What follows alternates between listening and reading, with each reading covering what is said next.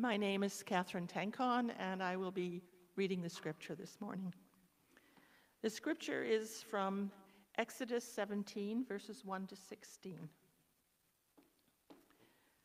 From the wilderness of Sin, the whole congregation of the Israelites journeyed by stages, as the Lord commanded.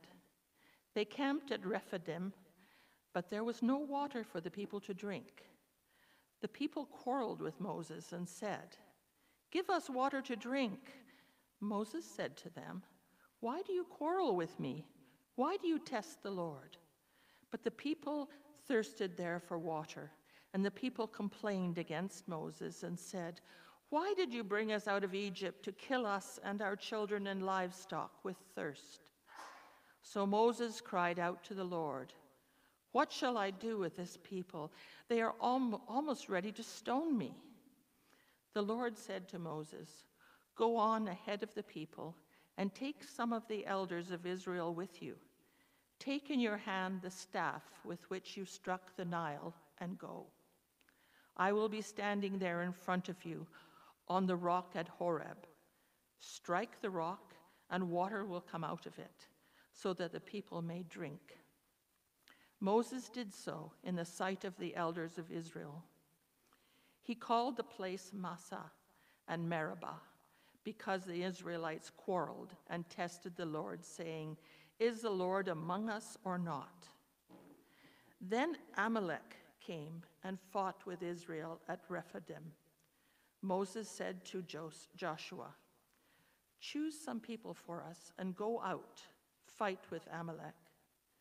Tomorrow I will stand on the top of the hill with the staff of God in my hand. So Joshua did as Moses told him and fought with Amalek. While Moses, Aaron, and Hur uh, went up to the top of the hill. Whenever Moses held up his hand, Israel prevailed. And whenever he lowered his hand, Amalek prevailed. But Moses' hands grew weary, so they took a stone and put it under him, and he sat on it. Aaron and Hur held up his hands, one on one side and the other on the other side, so his hands were steady until the sun set. And Joshua defeated Amalek and his people with the sword. Then the Lord said to Moses, Write this as a reminder in a book and recite it in the hearing of Joshua. I will utterly blot out the remembrance of Amalek from under heaven.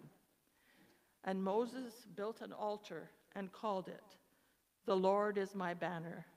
He said, A hand upon the banner of the Lord. The Lord will have war with Amalek from generation to generation.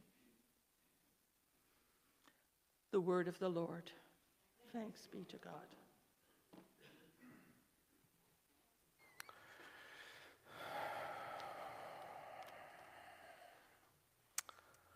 Let us pray.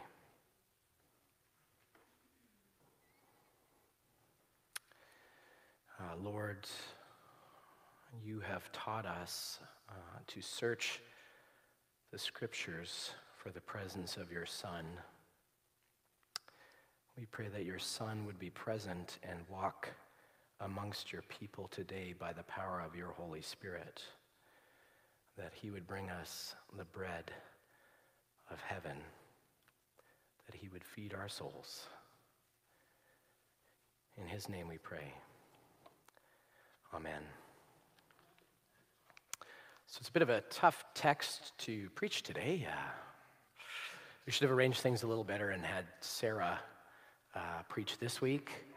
Uh, she could have done this one, and I could have done bread from heaven. That's, that sounds like fun compared to this. Uh, it's a tough text to preach because it's a tough text. Now, why is it tough? Well, the Israelites are wandering in the wilderness and are attacked by a vicious band of nomad raiders called the Amalekites. If you're familiar with Star Wars, think of the sand people on planet Tatooine. I think we have a picture of the sand people. Now, there you go. They lurk around the desert, kill people, and they take their stuff. Moses sends an army of men led by Joshua to fight, and he holds up a staff on the mountainside. And long story short, with God's help, the newly freed Israelites fight off this murderous band. And once they're out of the way, God's people continue their long journey to the promised land. Now, the tough part is this. After the Amalekites are defeated, God gets in touch with Moses, and God's like, Write this down, Moses. Write this down and recite it to your victorious general Joshua. Not only did I help you beat them today, I'm going to wipe the Amalekites off the map. I'm going to blot them right out. I'm going to destroy all of them for good. Nobody under heaven or earth will even remember his name. Not entirely successful because we're obviously talking about his name right now. But to which Moses responds by building up an altar and calling the place, The Lord is my banner. Why? To remind the Israelites that God will wage war against the, on Amalek and his people from generation to generation until they're all gone, until they are blotted out, blotted off the face of the earth. Now, this particular passage has disturbed commentators since the beginning. I mean, if we think that we're unique as modern people being disturbed by disturbing things in the Bible, we are simply not. I mean, it disturbs me. Why? Because God's going to make sure every last Amalekite is dead. And it's not an isolated incident. Later on in Deuteronomy 25, God orders the Israelites to never forget the ambush and to wipe out the descendants of Amalek altogether. And even further on in the book of Samuel, King Saul is cursed and eventually loses his crown and his life because he doesn't wipe out all the Amalekites when he has the chance. Instead, he shows mercy towards them and just takes their treasure. No, no, he, he, God t- removes him from his throne and he loses his life because he didn't wipe them out. It's disturbing because God isn't simply giving a victory over a hostile power in a single battle, but God's ordering a holy war against a single people until they're gone for good. I mean, the technical term we would use today is genocide, like a literal one. I mean, we, the word genocide is thrown out a lot, but this is like literally wiping out an entire people. I mean, it kind of affirms every criticism of religion, doesn't it? As an irredeemable source of violence, the Bible is backwards, a primitive text, a license to commit unspeakable acts of viciousness in God's name. Doesn't make God look good. That's for sure. And it makes God's people look more like Hamas fighters than gentle Jesus. That's what makes it a tough passage. That's what makes it a tough passage. Now, what do we do with stuff like this in the Bible? What do we do? I mean, I suppose we can dismiss them out of hand, just another example of ancient barbarism. I mean, we could do that, I guess. We could. But you know, this is a Christian church seeking to follow Jesus. And this is the Bible we've got, the tradition we've been given. It's one that we believe our ancestors in faith, led by God's Spirit, assembled for the good of generations, for our great good and God's greater glory. Old and New Testament, one Bible. I mean, this doesn't mean that the Bible is without error or contradiction. It's not like, say, the Quran, which many believe was divinely dictated word for word, but we believe that the Bible is God breathed by human authors written. It does mean that there's wisdom in what they've given us. This is something that we, as disciples of Jesus, we kind of have to trust the text when we come to it. Trusting that tough texts like this will speak if we know how to listen to them. Now, you might have noticed that occasionally in sermons, I quote from a group of people often referred to as the church fathers and occasionally mothers. These are preachers and commentators who interpreted the Bible between the first and eighth centuries. And believe it or not, they struggled with hearing texts like this one too, just like us. Not only that, but their critics would point to stories like this one as proving the ridiculous of Christianity and the foolishness of the God of the Bible. I mean, I don't know. I've had that happen to me too. It's not new. But you know what? They didn't just ignore or dismiss texts like this. I mean, some of them did. But they didn't ignore texts or dismiss these texts. They did what Jesus instructs his disciples to do in Luke's Gospel, chapter 24, after his resurrection. Jesus, we're told, he's walking along the road to Emmaus with a couple of disciples. And Jesus, we're told, interpreted to them the things about himself in all the scriptures. Jesus interpreted to them the things about himself in all the scriptures. Jesus said, Hey, that thing that's we're going to call the Old Testament one day, look for me in there. Well, few, if any, doubted the historicity of this event. They understood the spiritual interpretation as most important. They would interpret everything in the light of the story of Jesus in God's fullest revelation in Christ. Some of them, coming back to our text here, some of them, Origen of Alexandria and Gregory of Nazianzus, old bearded Middle Eastern guys, for example, interpreted the Amalekites not as flesh and blood enemies, but as a symbol.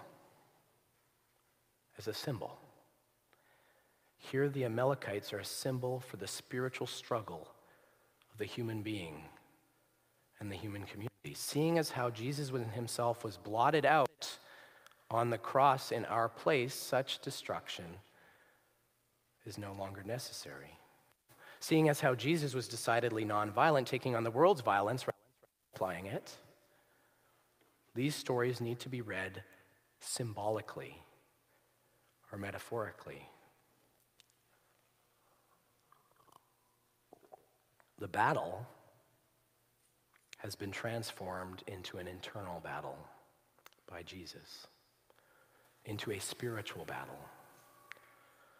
The struggle is not against enemies of flesh and blood, in the words of the Apostle Paul, but against the powers of sin and death in our lives, against evil itself. Like the Amalekites who raid God's people, relentlessly hounding them, attacking them, blocking their way to the promised land, we are raided, relentlessly hounded, and kept from the beauty of God's future by powers at work in us and our world.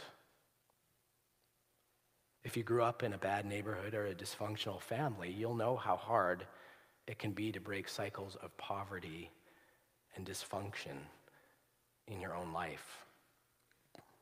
If you've ever struggled with addiction, you will know just how relentless the enemy is in dragging you back into the hole. If you've ever fought for the rights of the marginalized, you'll know just how persistently you're tempted with the sin of self righteousness. For some of us, it's anger. For some of us, it's sloth. For some of us, it's an unwillingness to rest. For some of us, it's a desire to do and have what we don't have, to, or a lack of desire for what we do have. For some of us, it's a desire for success, fame, fortune, and for others, it's just a plain old hard heart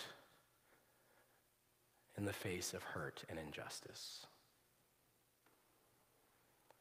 We know how hard life can be. We know especially how hard it can be to be good. We know how hard it can be to do good. That's because evil, like the Amalekites, is persistent, non stop. It just keeps coming and coming and coming. This text is important, shouldn't be ignored or avoided because human life at its heart is a struggle, a real life struggle, not against flesh and blood, but against forces greater than us and at work inside of us. I think that, you know, famous saint of 80s hard rock, Pat Benatar, said it well when she said, Love is a battlefield. Love is a battlefield. Not a bad description for the Christian life. Love is a battlefield. This text points to the spiritual life as a struggle. As a struggle.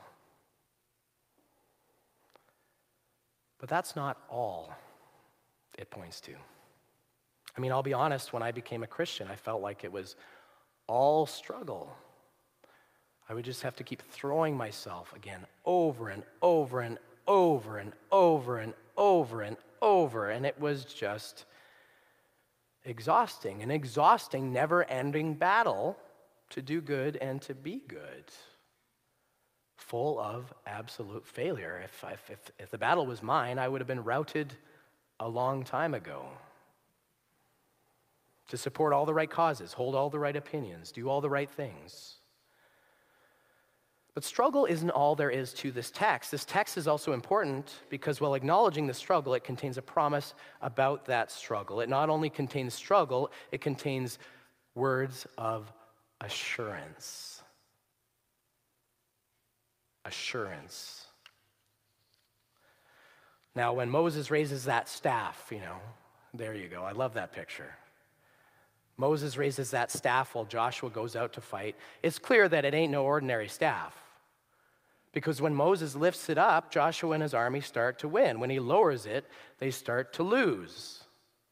I mean, this is one of kind of my favorite scenes in the Exodus. It's kind of funny, actually. You know, Moses is getting tired. You know, he drops his arms. It's like, Joshua's losing. Hold up his arms, okay. Let's switch out the guys holding up his arms until the sun goes down. But the battle goes on for so long that Moses gets exhausted. Remember that, that up is victory, down is defeat.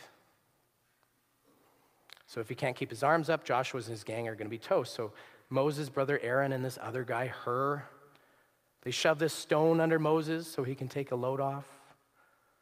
And they grip his arms and raise them up and keep them raised until sundown. I mean, maybe it's just the painting I chose, but it's, it's a funny scene regardless of if it's the staff or regardless of how funny it is. it's the staff held high that brings the Israelites victory in the end. It's that staff held high. Now, here's where those church fathers and mothers come in again, because again, when they heard this story, they couldn't help but hear about Jesus. First, there's Joshua. I mean, there's the fact that Joshua actually has the same name as Jesus, Yeshua. They both share the same name, meaning that God saves. That's what Joshua means. That's what Jesus means. God saves. Yahweh saves. Yeshua. I mean, it's almost too obvious. And what's Joshua doing? He's out in the mix, he's out in the midst of battle. Here we hear an echo of the incarnation, God becoming flesh. Jesus doesn't just watch the struggle of human life from afar, being like, okay, yeah, give him another one. Yeah, down there, okay. No, but he himself is God with us. Meaning that not only does this text point to the spiritual life as a struggle, it declares we are not alone in that struggle. It declares that we are not alone in our struggles. Like Joshua, Jesus stands beside us. bearing our burdens and fighting on our behalf.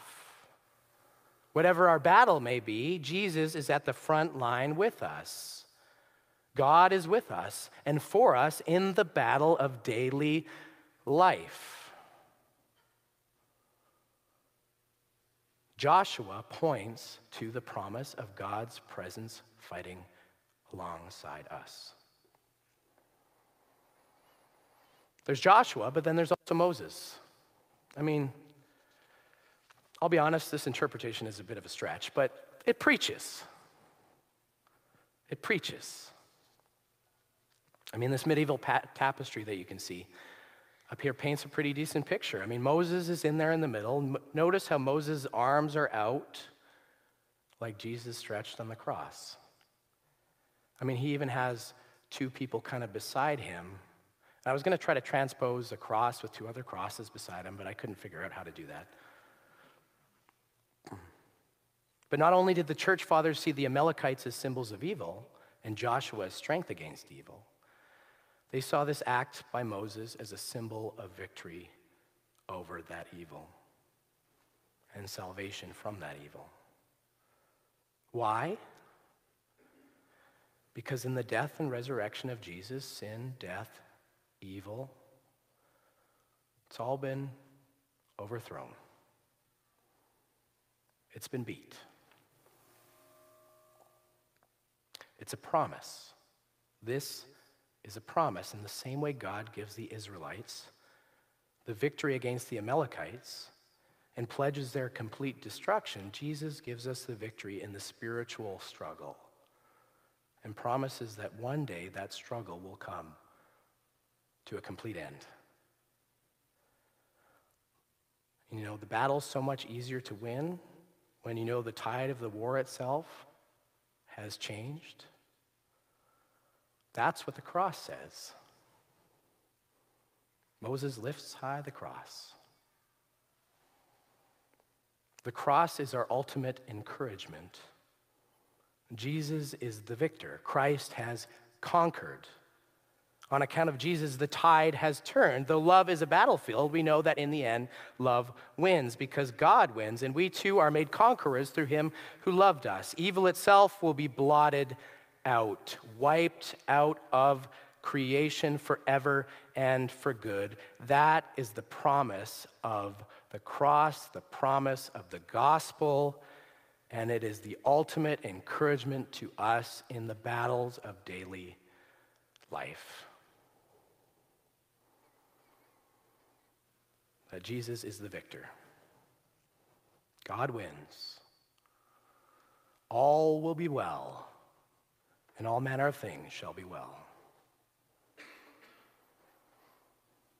So, all I want to say to you today is simply that whatever army is encamped at your door, whatever you've done that you can't get over, whatever habit you can't seem to kick, whatever you can't seem to do right or do better, know that you don't have to give up and you don't have to give in because, like Joshua, God is with you in the fight. Like Moses raising the cross Christ is with you. And you can take heart because the victory is yours too. Even though life is a struggle, even though evil is an unrelenting foe, the cross is the shining promise that on account of God, none of our struggles are in vain. The cross is our ultimate encouragement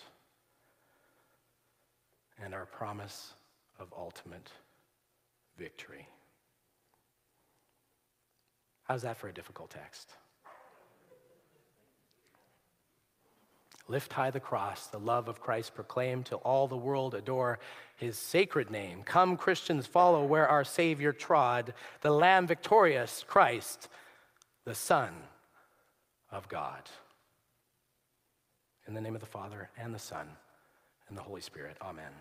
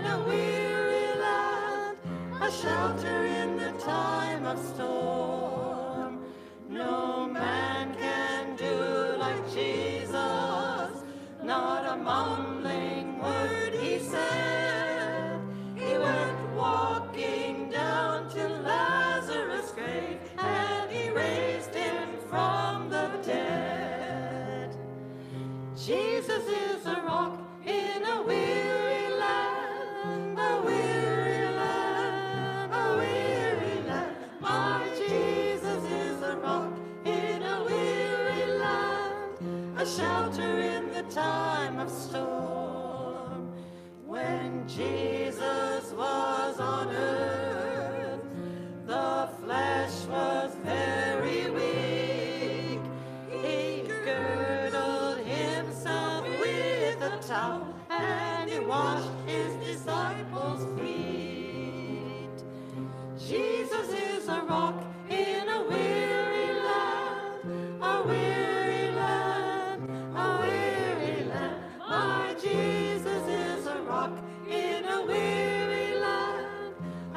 shelter in the time of storm.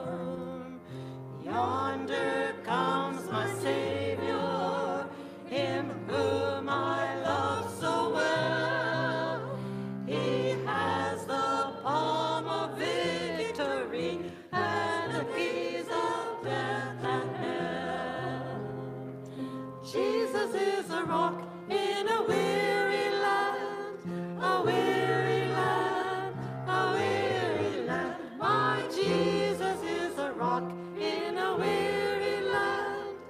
shelter in the time of storm, a shelter in the time of storm, a shelter in the time of storm.